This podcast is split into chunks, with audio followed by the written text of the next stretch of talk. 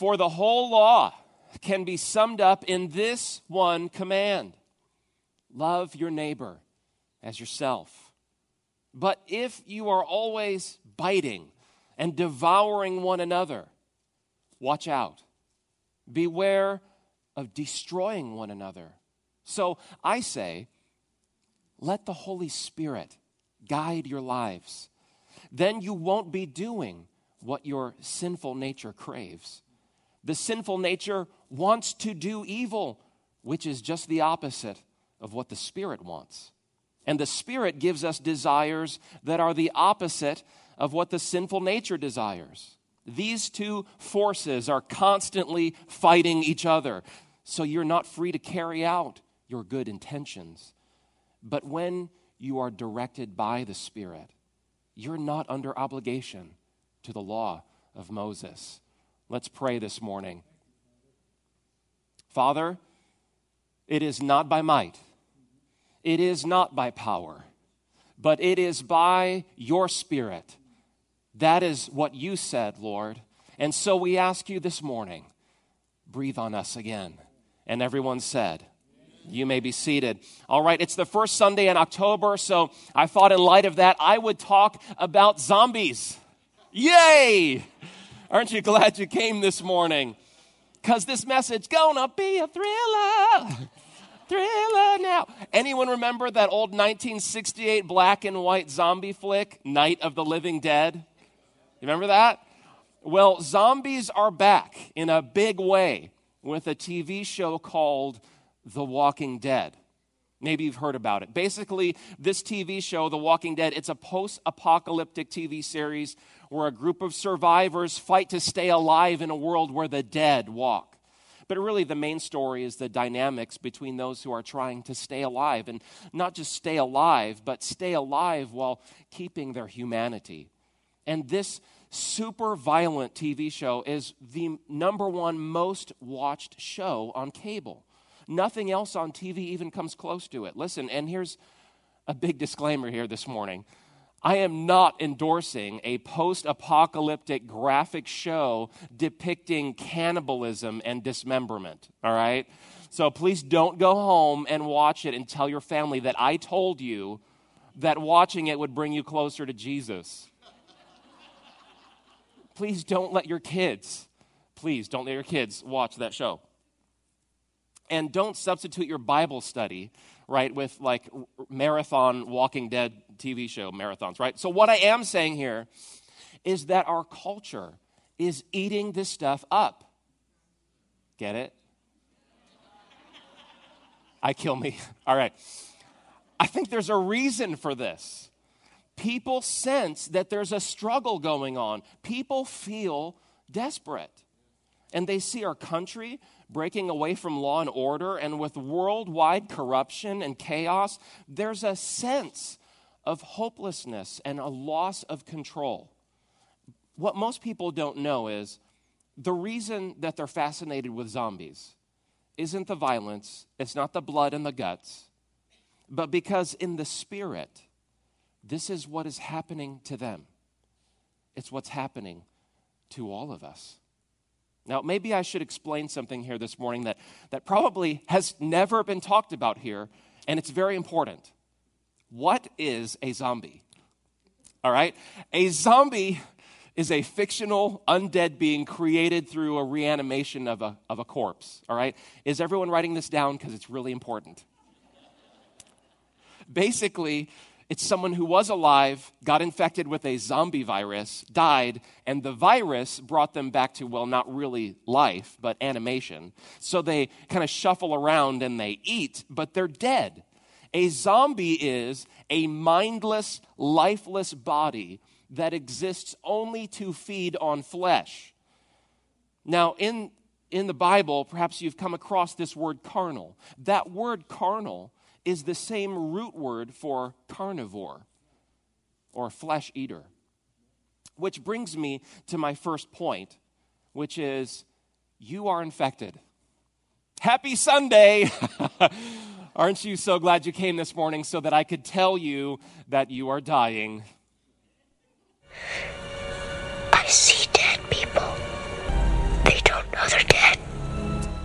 Don't know. They're dead.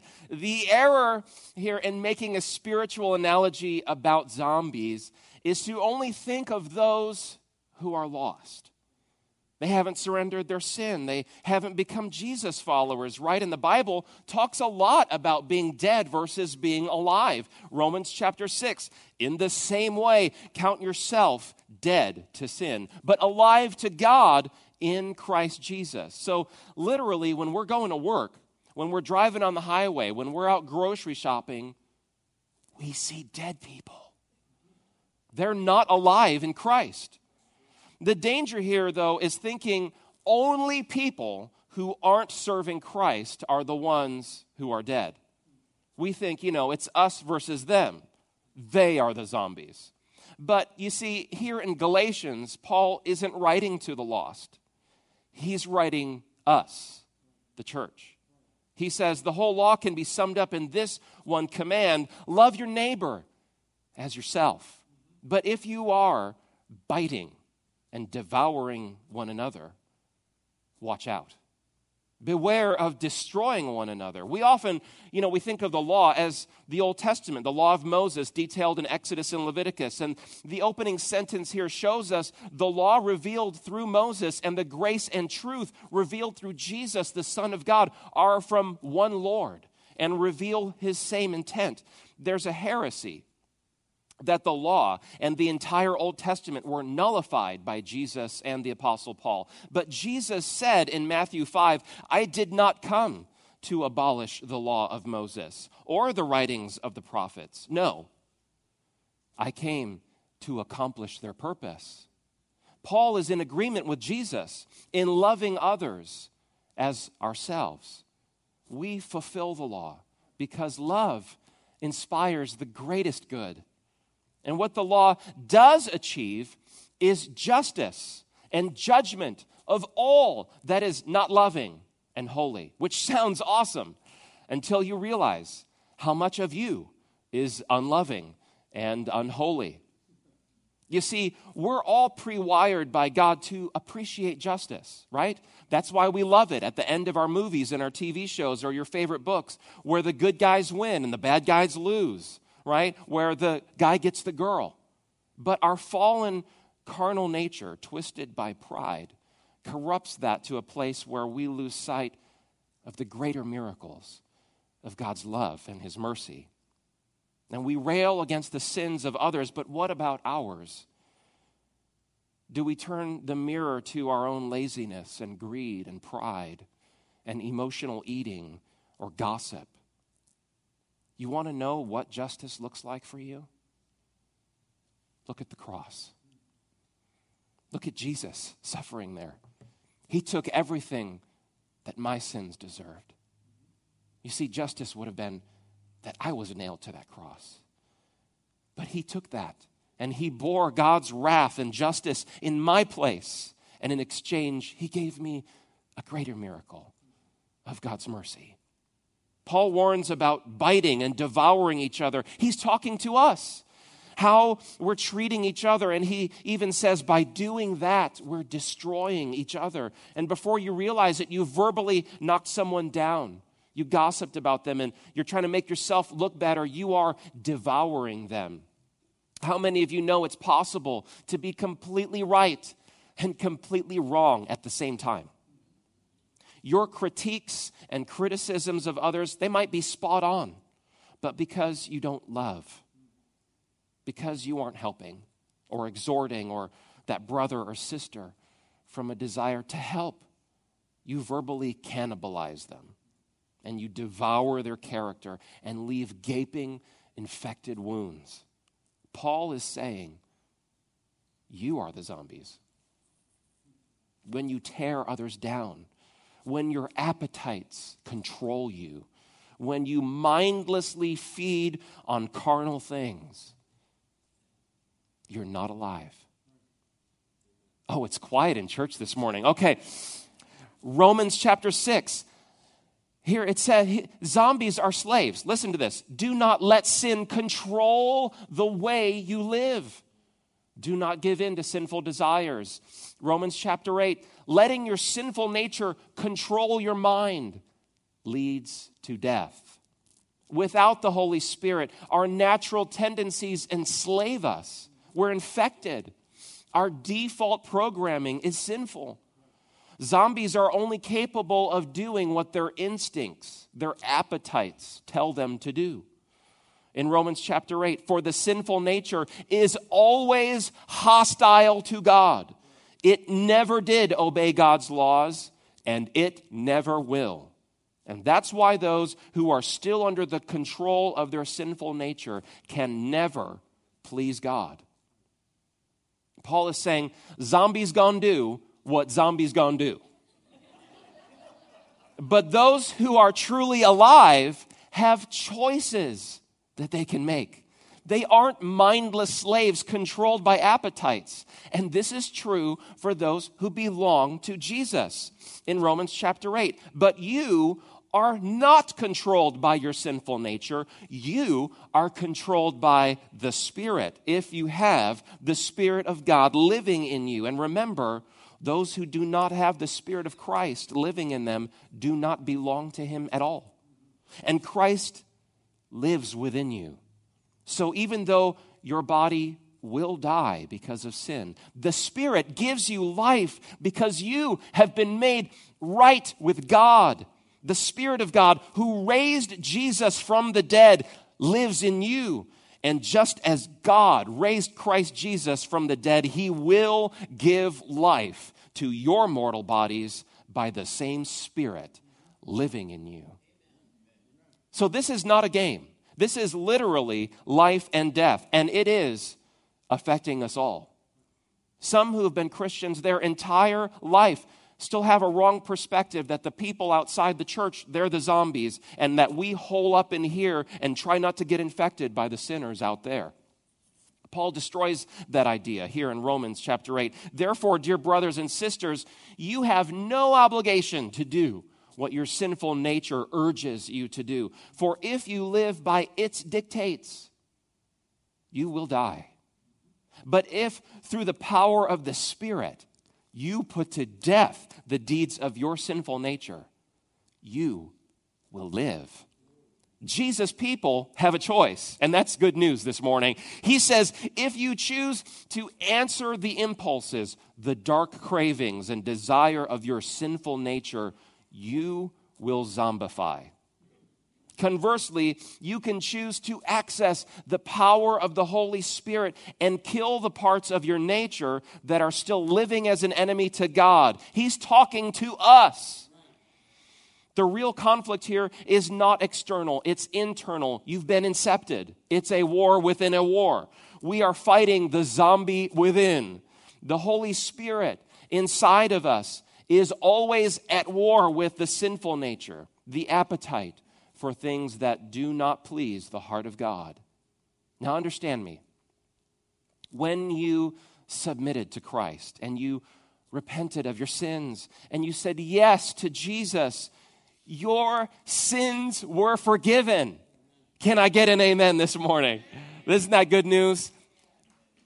But your sinful nature didn't just vanish in a puff of smoke. Romans chapter 7, he says, And I know Nothing good lives in me, that is my sinful nature. I want to do what's right, I can't. I want to do what's good, I don't. I don't want to do what's wrong, I do it anyway. Look at your neighbor and say, The struggle is real. Paul struggled with it. The great apostle Paul struggled with this. Jesus knows this and he offers us hope. Hebrews chapter 4 says, We have one, speaking of Jesus, who has been tempted in every way, just as we are, yet he did not sin. Jesus was the ultimate zombie slayer, which kind of sounds like a cool comic book. Jesus zombie slayer. I think I would totally buy that. Can we can we stop trying to pretend that there isn't a struggle going on in every single one of us? You're infected, I'm infected. We're all born infected with this ever present, ever controlling nature to do what is in our self interest instead of living according to what the Holy Spirit wants to do. The question is how do you tell what side's winning? Now, if I brought a zombie up here on the stage And, uh, you know, and I had Pastor come stand on the other side of the stage, and I asked you, which one is not the zombie? I think 100% of you would identify Pastor because, you know, we don't have rotten flesh hanging off of us.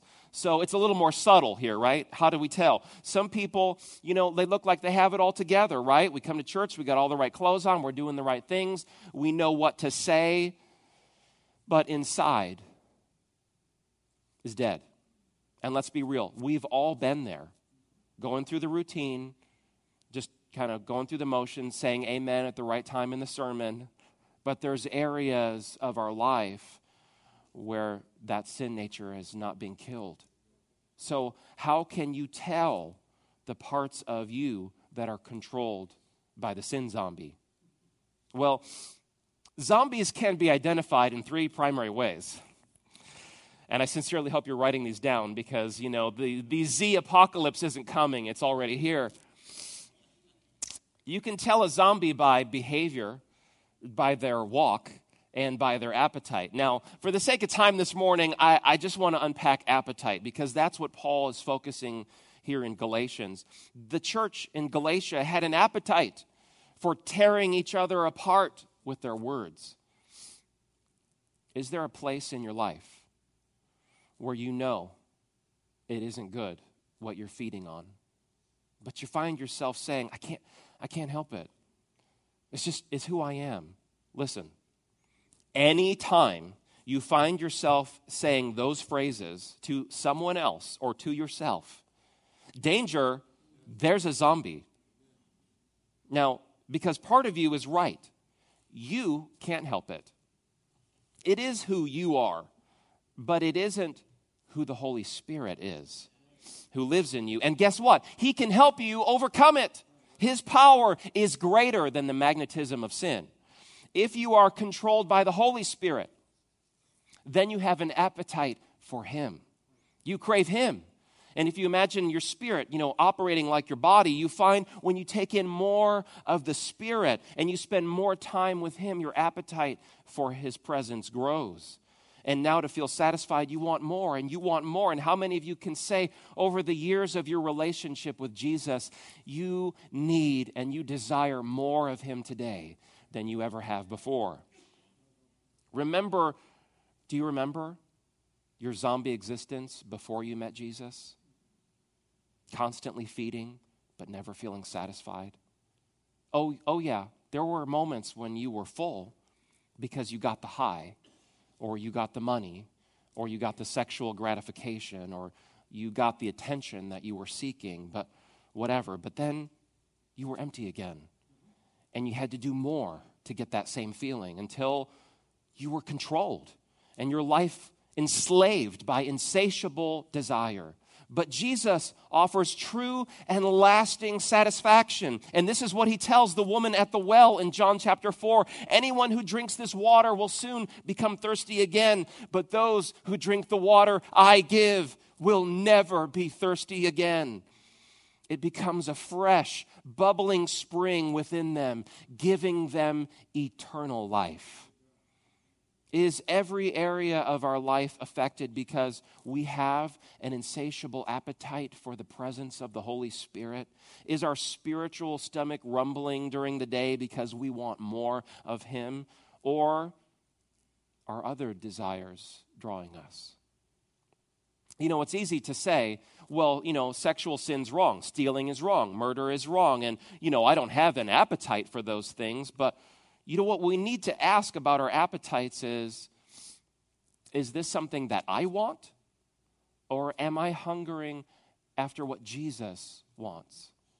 You see, we all have a tendency to see the circumstances of our lives and the actions of others through, through this lens. How does this benefit me? Or how does this negatively impact me? As if the things that happen to my benefit or detriment are somehow the real standard of whether something is good or evil. This is zombie mentality in its raw form, with me at the center of the universe, with my desires at the steering wheel, as if I were the decider of what is good and what is evil. Guess again God alone is the decider of what is good and what is evil, and his determination may or may not have anything to do with whether something directly and immediately benefits me or not. It may, in fact, seem very, very bad, but actually be good in God's eyes. It may seem like an extraordinary stroke of fortune, but God may see it as a death trap for me. What hurts me or makes me happy is not equivalent to God's definition of good and evil. And everybody said, when we are sick, one of the first symptoms is a loss of appetite, right? We don't want food, can't stand the smell. When the zombie is taking over, we lose our appetite for God's presence and His Word. Conversely, one of the signs that we're recovering from sickness, and we're hungry, we want to eat. A grandfather was talking to his grandson, and he said, he was trying to explain this idea. He said, um, There's two wolves inside of you, and they're always at war with each other. One of them is the good wolf, it represents kindness and bravery and love, and the other one is the bad wolf. It represents greed and hate and fear. And the grandson's eyes got big. He said, Grandpa, which one wins? And the grandfather replied, The one you feed. So if you don't hear one other thing that I say this morning, hear this. The way to kill the zombie within is not simply to starve the zombie, it's to feed the spirit. You see, we, we like to write all the lists of the things that we shouldn't do. You know, and if I asked you, what in your life would you like to stop doing, stop doing right now? I think we could all come up with some stuff, you know, on that list, right? Okay, somebody honest over here. You and me were the only sinners here this morning, so, all right. You actually cannot starve a zombie, they are undead right? It's not about what you're starving as much as it's about what you're feeding on. And when we focus on the things that we shouldn't do, we're not putting our energy into the solution. And this is not about having enough willpower or discipline to stop your sinful behavior. It's about taking in more of the Holy Spirit in our lives, letting Him fill every area of our lives. Because you see, God cannot coexist with sin. And when we fill our lives with His Spirit, his truth. And when we connect with Him, a supernatural byproduct of that is eternal life. Jesus said in John 16, in fact, it's best for you that I go away because if I don't, the advocate won't come. If I do go away, I will send him to you. Okay, so let's begin with Jesus' statement that it's better for us that he left so that the Holy Spirit could come. Really? I mean, wouldn't it be arguably better if Jesus had stayed and declared himself to the world as Lord and Messiah, and we could just see him and talk to him, and he could put to rest all of the endless debates and squabbles and problems? No. If he had stayed in a world where the Holy Spirit never came as he is here now, then in order to have that audience with Jesus and get his input, uh, well, you'd have a long, long waiting line. Let's just, let's just take the number 2 billion, the current number of Christians in the world, right? Not even include all the Christians that have ever lived till now, just the current 2 billion. And let's say that you would like to meet with King Jesus for his personal input on something. Okay, first you take a number. And then let's say that in addition to governing the world, King Jesus sets aside time for one on one appointments with 20 people a day. Now, just rudimentary math says you're going to be waiting for 100 million days or, or over 200,000 years. Are you starting to get it now? By sending the Holy Spirit, God can have a real time, two way connection and conversation with every single one of us simultaneously. And this is profoundly more efficient. This begs another question. If life in the Spirit having an intimate relationship with the Holy Spirit is central to Jesus' plan for my life, shouldn't it also be central to my plan for my life? Hmm. His name is key to understanding the relationship. If the Holy Spirit's first name is holy, then it makes sense that my contribution to the relationship has to do with personal holiness. God is all powerful. He never commanded us to get all power. God's omnipresent. He never commanded us to be everywhere all the time. God is omniscient. He never commanded us to know everything. But God is holy. And He did say, I want you to be holy because I am holy. 1 John chapter 3 All who have this eager expectation will keep themselves pure, just as He is pure. So, what is holiness? It's conforming our lives to the will of God. And to do that means rejecting the parts of our lives that are not living according to His plan. You see, I'm married to Kirsten and I have a marriage license. Now, if I were to go out and have an affair or just spend all my time doing whatever I want with whoever I want, now I could come back home with that piece of paper and say, Here's the marriage license. See, we're married. But when we have a healthy marriage, year after year, I'm learning more about her. I learn ways to show her that I love her. It's through the relationship of love that all the good behaviors grow out of. Your relationship with Jesus is not going to get magically better when you show up in heaven. What are you making out of it right now? Holiness was never intended to consist solely of lists of rules. Your mind and your willpower cannot achieve holiness without your heart being engaged in the process. Your spouse did not fall madly in love with your intellect. Am I right? You were not out on a date discussing quantum physics and dark matter, and your spouse was like, they're the one. No, that is not what happened. Your spouse fell in love with your heart, right? Your heart, your passionate love for your wife is what makes your marriage a good thing. It's what makes you a good husband. And yes, with your mind, you think of ways that you can earn money to support and take care of your family. Yes, with your mind, you plan ways to provide stability and security. But all of those thoughts and actions are driven by what? Your heart. What or who you love is central to every decision you will ever make. That's why in Mark chapter 12, when Jesus was asked, What is the greatest commandment? He responded, You must love the Lord your God with all your heart, with all your soul, all your mind, all your strength. And the second is equally important love your neighbor as yourself. No other commandment is greater than these. Love because that is where everything comes from personal holiness, the way you speak, the choices you make, these evaluated honestly will tell you whether or not your first love with the Lord has grown cold and stale. Do you think of the Holy Spirit as a theological idea or as a person that is here present with you at all times?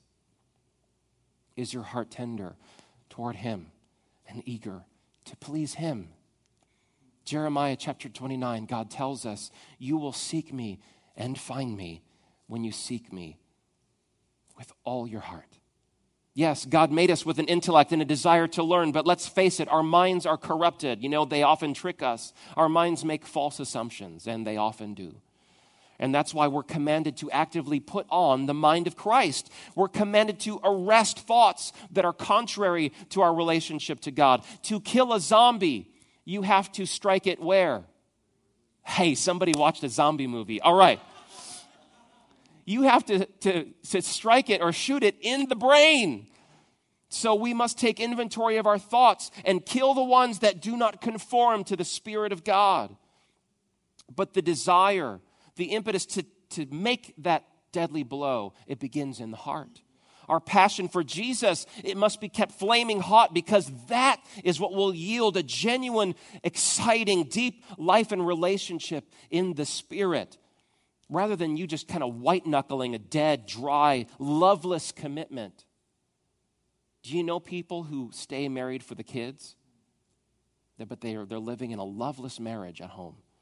This is the opposite of walking in the Spirit. God wants to sow satisfy you with the power of His love through the fellowship of the Holy Spirit.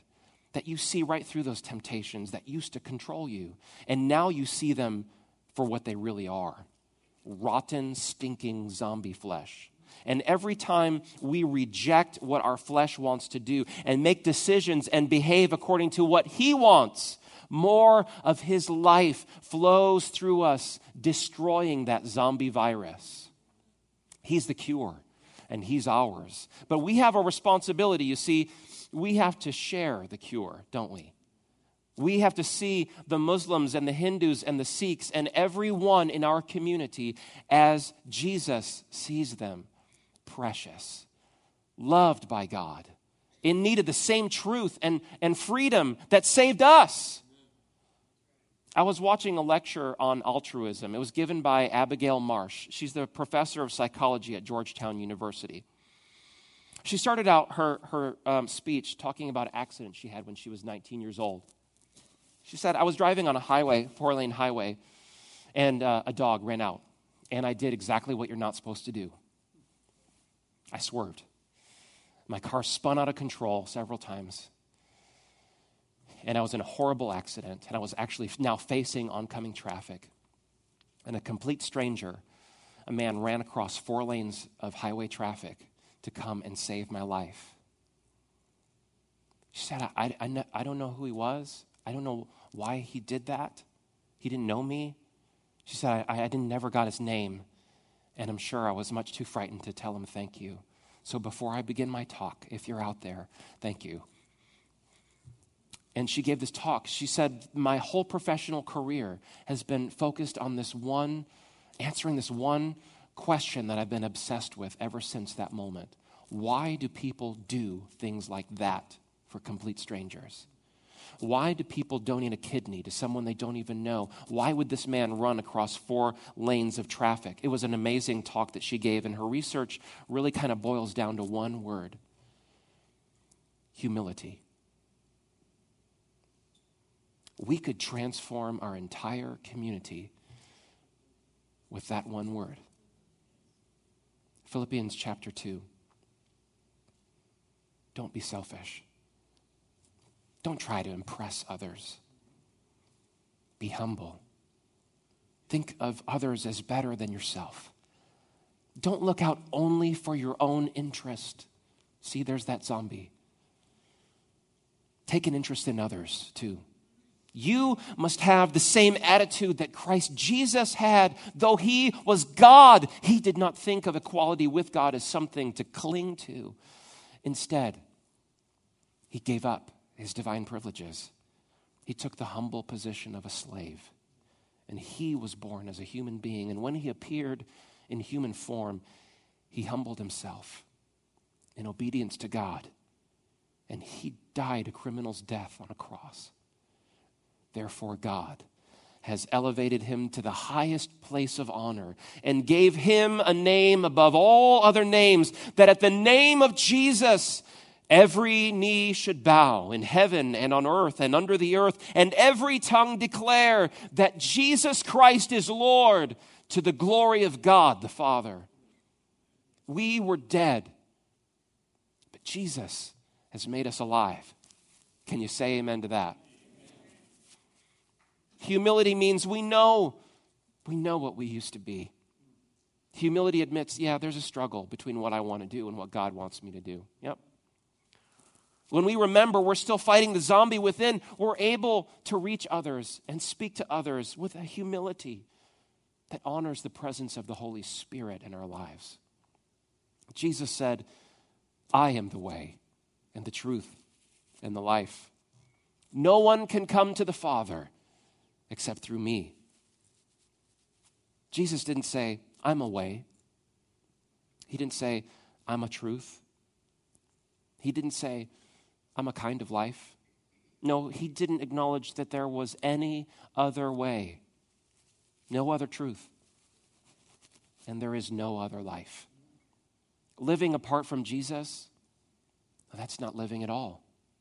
Let me say it this way Our solar system has nine planets in it, right? They all orbit the sun. Which one would you choose to live on? Only one planet out of them all is capable of supporting life.